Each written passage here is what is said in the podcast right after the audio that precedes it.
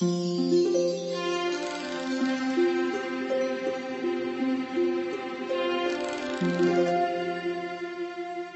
chào quý thính giả đến với chương trình audio Lắng động đêm về của Đại Kỷ Nguyên phát sóng vào 21 giờ hàng ngày. Đại Kỷ Nguyên hy vọng quý thính giả có những phút giây chiêm nghiệm sâu lắng sau mỗi ngày làm việc bận rộn. Hôm nay, chúng tôi xin gửi đến các bạn thính giả câu chuyện Mười đại ân tình suốt đời mẹ dành cho con Nặng hơn non cao, rộng hơn biển cả. Khi con oa oa cất tiếng khóc chào đời Là lúc mẹ nở nụ cười hạnh phúc và mãn nguyện. Để rồi sau đó lịm đi sau cơn vượt cạn. Kể từ đó, ánh mắt và trái tim mẹ luôn dõi theo từng bước đi của con trên đường đời.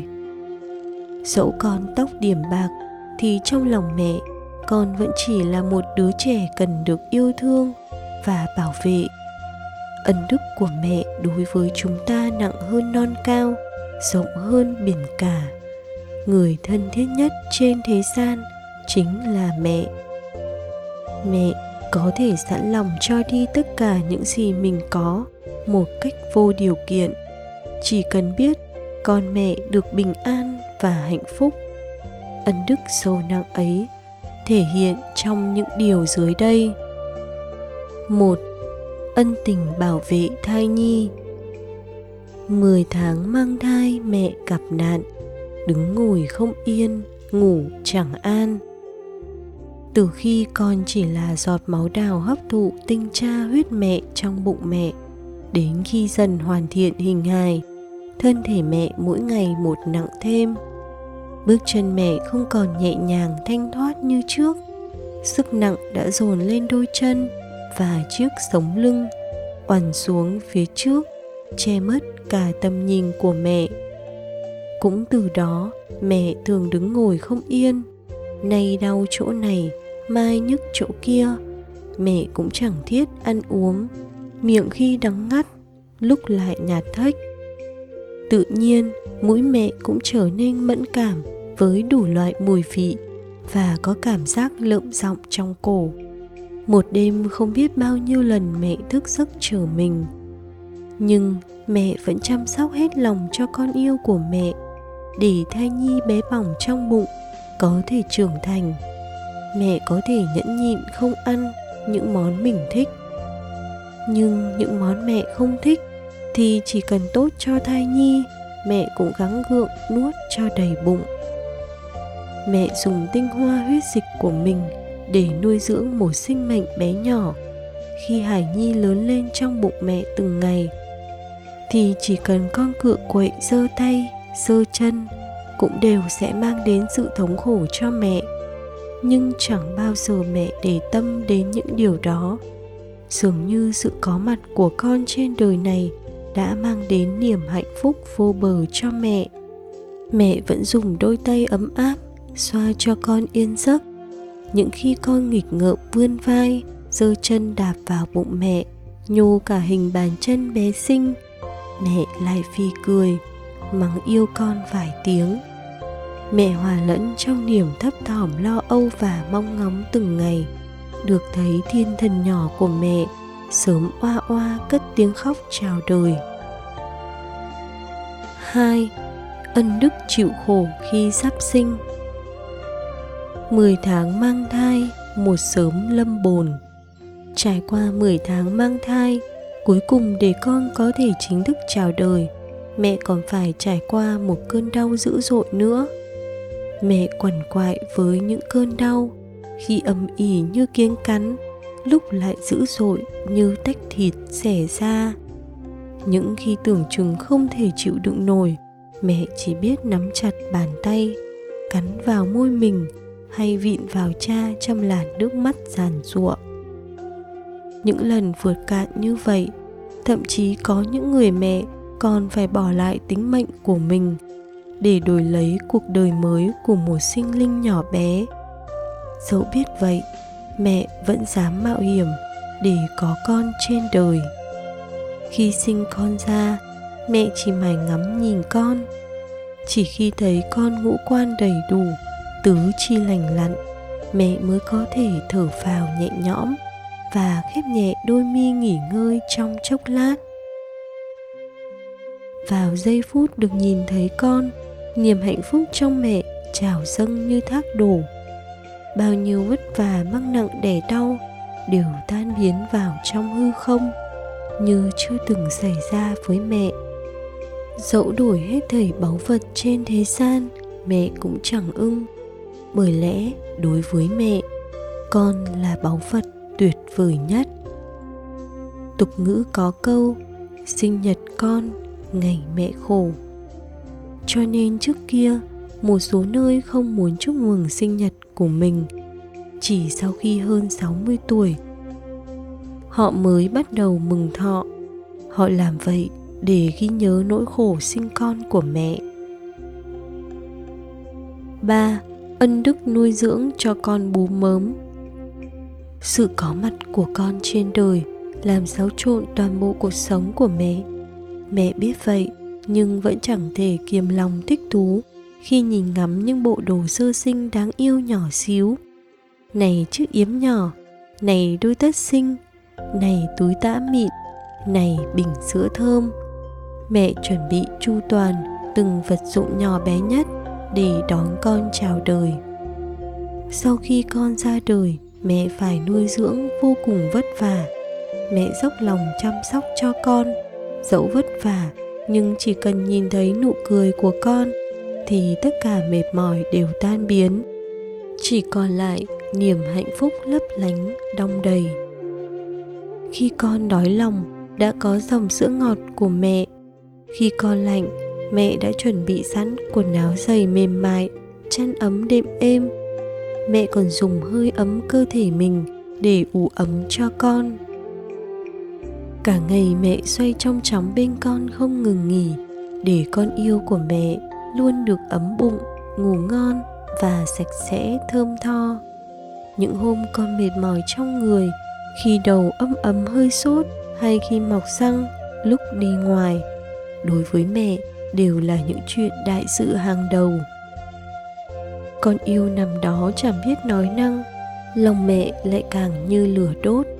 Mẹ đôn đáo hỏi han, chạy vậy thuốc thang khắp nơi. Những hôm con ốm mẹ không ngủ nghỉ, đêm ngày chăm sóc cho con. Chỉ khi con ăn ngon, ngủ yên và mỉm cười với mẹ mẹ mới có thể yên lòng chợp mắt nghỉ ngơi. Con còn nhỏ, chẳng thể tự chăm sóc vệ sinh cho mình. Phân và nước tiểu luôn bốc ra những mùi khó chịu, nhưng mẹ lại không hề để ý. Mẹ vẫn thường dùng đôi bàn tay mềm mại của mình lau sạch cho con các cụ ngày xưa thường có câu, tay dọn phân, tay dọn nước tiểu, nuôi con khôn lớn. Quả thực đúng là như vậy. Sau khi sinh con ra, mẹ chẳng bao giờ có thể yên lòng kê cao gối, ngủ tròn giấc. Ngày con ra đời, mẹ biết rằng tháng ngày trong cuộc đời mẹ sẽ luôn gắn liền với từng bước trưởng thành, khôn lớn của con. Thậm chí mẹ chỉ còn lại rất ít thời gian cho bản thân mình. Còn đâu những khi quần lượt áo là trầm ngâm tô tô vẽ vẽ, ngắm mình trong gương. Còn đâu những buổi rong chơi cùng bè bạn, mẹ cũng hoàn toàn mất đi không gian tự do của mình. Nhưng đối với mẹ, điều đó không quan trọng, bởi khuôn mặt của con, hình hài bé nhỏ của con đã chiếm trọn tâm trí và trái tim của mẹ. 4. Ân đức dưỡng dục thành người. Mẹ là người thầy đầu tiên của con trên thế gian này. Mẹ dắt con chập chững bước đi từng bước. Khi con khóc òa, Mẹ lại sang tay đón con vào lòng Và khích lệ con dũng cảm bước tiếp. Mẹ dạy con bi bô tập nói, dạy con cách đi đứng, cách ăn mặc cách nói năng. Con cứ lớn dần lên một chút, mẹ lại dạy cho con thêm một chút đạo lý, đối nhân xử thế. Để dưỡng dục con cái trưởng thành nên người, dẫu mình phải chịu đói chịu rét, bôn ba vất vả, mẹ cũng cam lòng. Trước khi con có thể tự tung bay bằng đôi cánh của chính mình, mẹ luôn làm tất cả vì con.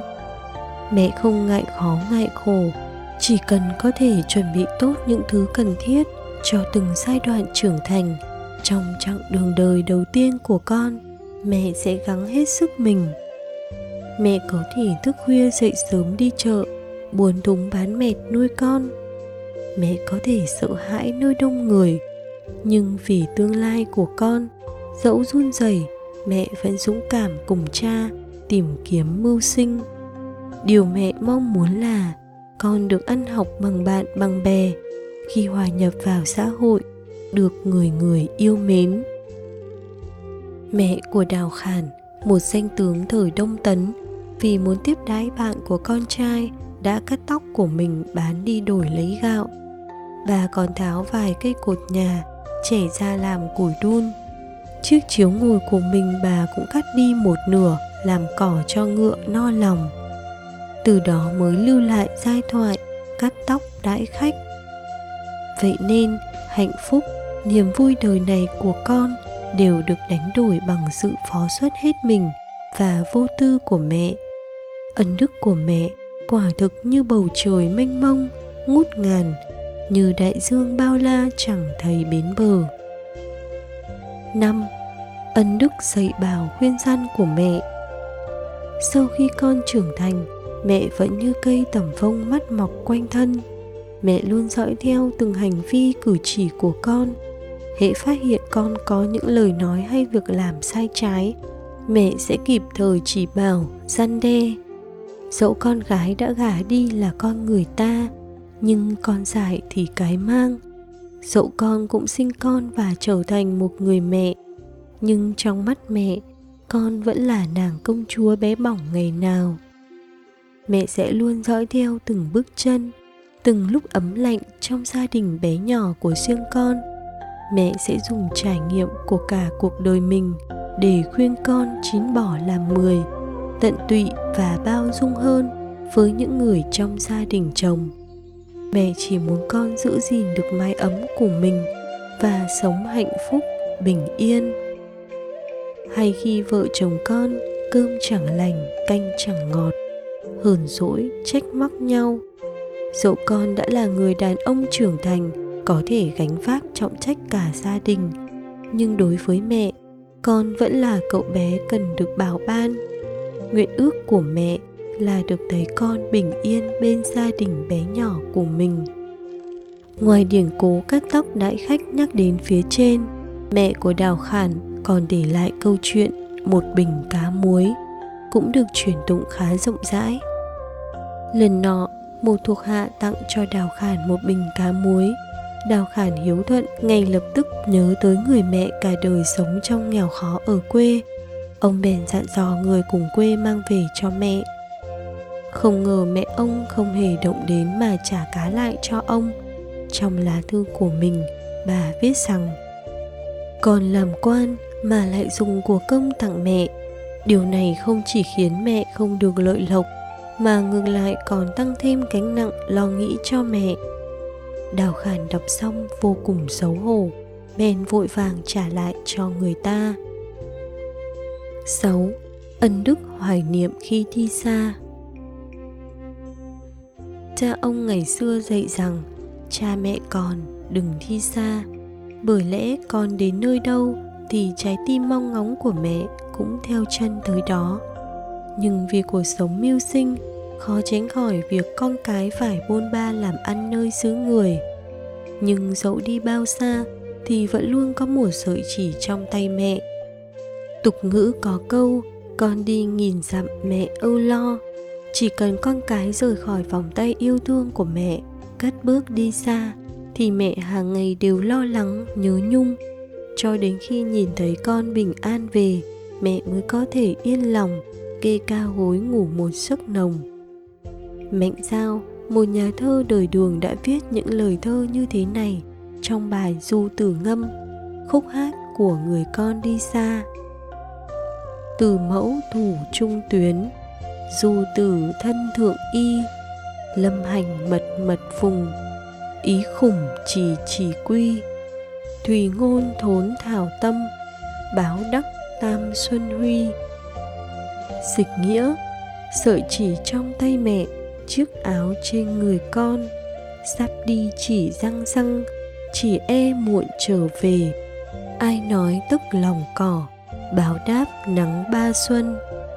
Những vần thơ oằn xuống bởi nỗi nhớ nhung đong đầy của mẹ và niềm cảm kích vô hạn của con.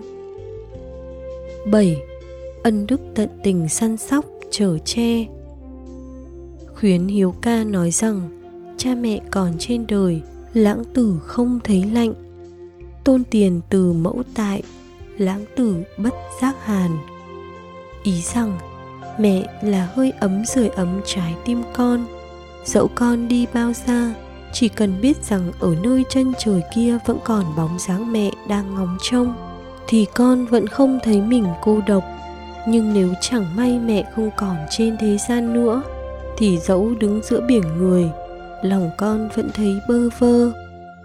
Dante, một nhà thơ người ý nói rằng, trên thế giới có một thứ âm thanh ngọt ngào nhất, đó chính là tiếng gọi của mẹ. Trên đời này, người bảo vệ và yêu thương chúng ta nhất, ngoài mẹ ra thì không có ai khác. Nếu chúng ta đau ốm hay gặp phải nguy hiểm gì đó, thì người không hề do dự sẵn lòng gánh chịu tất cả thay chúng ta, nhất định là mẹ của chúng ta. Khi con cái gặp cảnh trái ngang, mẹ luôn sẵn lòng chịu khổ thay con. Có tình yêu thương vô bờ bến và ân đức sâu nặng nào có thể sánh được với lòng mẹ. Tâm thái vị tha thần thánh, vô tư ấy chính là tình mẹ. 8. Ân đức về một tình yêu bao la vô bờ bến. Trong bài khuyến hiếu ca nói rằng, Mẹ già 100 tuổi thường thương nhớ con trai tuổi 80 Tấm lòng của mẹ đối với con cái sẽ không thuận theo sự tăng dần của tuổi tác mà vơi cạn hay nhạt nhòa. Mẹ vĩnh viễn hạnh phúc khi thấy nụ cười nở trên đôi môi con. Mẹ mãi mãi đau khổ khi nhìn nét mặt đầy yêu lo và được buồn của con mẹ vẫn luôn canh cánh bên lòng chuyện ăn mặc, ngủ nghỉ của con. Mẹ lo trái gió trở trời, con của mẹ đổ bệnh. Mẹ thật lòng khi thấy con gầy yếu, xác sơ vậy nên, cũng có khi mẹ cảm giảm vì những điều vụn vặt của con. Không phải vì mẹ ghét bỏ hay trách mắng gì con, chỉ là mẹ chẳng thể yên lòng. Đôi khi mẹ chỉ có thể thở dài đăm đăm nhìn theo bóng con khuất dần tóc bạc từng sợi, chất dày món nợ của con. Vết nhăn in hẳn theo dấu vết thời gian. Tình yêu của mẹ vĩnh viễn không khi nào đổi thay, cứ trải dài vô cùng vô tận theo bước chân của con. Từ khi con oa oa cất tiếng khóc chào đời, đến khi đôi mi mẹ khép lại, mẹ mới có thể thôi lo lắng, nhung nhớ tới con. 9. Ân đức bắt nguồn từ thiên tính. Tục ngữ có câu, Trái tim của mẹ và con nối liền với nhau, Mẫu tử liền tâm. Thời xưa có một người con hiếu thuận nổi tiếng, Tên là Tăng Tử, Hay còn gọi là Tăng Sâm. Một lần nọ, ông lên núi đốn củi Thì vừa hay có người bạn đến tìm. Thời xưa khi bạn bè đến nhà tìm, có thể họ đã phải đi cả một chặng đường rất dài, hai ngày thậm chí ba ngày. Mẹ của tăng sâm là người vô cùng trung hậu, nghĩ tới việc bạn ông từ nơi xa xôi tìm đến như vậy, thật chẳng dễ dàng gì. Ví như không thể gặp được tăng sâm, bà cũng thấy ái ngại với bạn của ông. Thế là, bà bèn cắm một cái kim vào tay của mình. Mũi kim này vừa cắm xuống, thì tăng sâm dẫu đang ở trên ngọn núi xa xôi, cũng ngay lập tức cảm thấy trong tim nhói đau tăng sâm mơ hồ cảm thấy rằng nhất định mẹ mình đang xảy ra chuyện gì đó. Ông bèn ngừng đốn củi vội vã bước thấp bước cao trở về nhà. Tình mẹ con là thiên tính trời ban. Ngay khi con thành hình trong bụng mẹ, thì sinh mệnh của con đã gắn liền với sợi dây rốn yêu thương. Vậy nên sau khi chào đời, mặc dù sợi dây rốn ấy rụng đi mất, nhưng dấu vết của nó vẫn luôn in hẳn trên bụng mỗi con người. Tình mẹ có thể cảm động cả trời xanh. Trên thế gian này, không có bất kỳ thứ tình yêu nào có thể sánh bằng. Trên thực tế, tình mẹ là một ân đức bắt nguồn từ thiên tình trời ban. Như đất mẹ luôn che chở và nuôi dưỡng vạn vật. Dẫu là hoa thơm hay bùn đất hôi tanh, dẫu là cây đại thụ ngạo nghễ hay nhành cỏ xanh yếu ớt, đất mẹ vẫn ôm vào lòng, dùng dưỡng chất của mình mà tưới tắm, mà chở che mẹ thiên nhiên cũng luôn che chở cho vạn vật như thế. Mỗi sớm mai thức giấc, chúng ta đều vội vã với những kế hoạch bận rộn của một ngày mới. Có mấy ai dừng lại bước chân vội vã và tự hỏi mình bầu không khí trong lành chúng ta hít thở mỗi sớm mai từ đâu mà có. Hay, ánh mặt trời chiếu sáng và mang đến sự sống, vì sao ngày nào cũng đều đặn tỏa sáng cho vạn vật? Hay, nguồn nước và lương thực bắt nguồn từ đâu để ta không bị đói, không bị khát? Những câu hỏi tuy đơn giản nhưng khó có thể đưa ra một lời giải chính xác cá không có nước, cá chẳng thể tồn tại. Chim không có bầu trời, chim chẳng thể sống sót. Không có môi trường đầy đủ oxy, ánh sáng, nguồn nước, nguồn dưỡng chất. Con người cũng chẳng thể duy trì sự sống. Nhưng kỳ lạ là, chúng ta đều quên cho rằng đó là lẽ tự nhiên. Kỳ thực đó là món quà mà mẹ tự nhiên ban tặng cho con người. Vậy nên tình mẹ cũng mang theo thiên tình ấy của tạo hóa của mẹ tự nhiên 10. Ân đức sâu dày như đất mẹ bao la Trong chu dịch, khôn là mẹ, còn có nghĩa là đất Mẹ giống như mặt đất, dùng đức dày mà chở che, nâng đỡ vạn vật Thời xưa, một bà mẹ đi thăm con trai mình làm quan trong kinh thành. Khi bà đến nơi, cũng đúng lúc con trai hạ lệnh hành quyết một phạm nhân. Bà bèn không chịu bước vào phủ của con trai. Vị quan đến bái kiến mẫu thân, mẫu thân trách mắng ông rằng Ta không nghe thấy con dựng lập uy đức của mình bằng lòng nhân ái để cảm hóa muôn dân con lại muốn dùng hình phạt và giết người để gây dựng sự uy nghiêm của mình như vậy có thể lâu dài được sao cuối cùng mẫu thân ông nói, mẹ không ngờ rằng đến khi bạc đầu, mẹ lại phải nhìn thấy cảnh con trai mình bị pháp luật trừng trị. Sau đó, bà bỏ về quê cũ. Một năm sau, con trai bà quả nhiên bị phế truất quán tước và trừng trị trước pháp luật. Người thời đó đều ca ngợi bà mẹ hiền đức, có tầm nhìn sâu rộng. Vậy nên ông cha ta từ xưa mới gian dạy trăm điều thiện chữ hiếu làm đầu. Cũng có câu rằng, chịu ơn một giọt, báo ơn một dòng. Vậy nên chuyện con cái hiếu thuận với cha mẹ là chuyện quá đỗi hiển nhiên của lẽ trời. Ông trời cũng nhìn vào lòng hiếu thuận của con cái mà ban phúc đức, hưng vượng cho tương lai mỗi người về sau.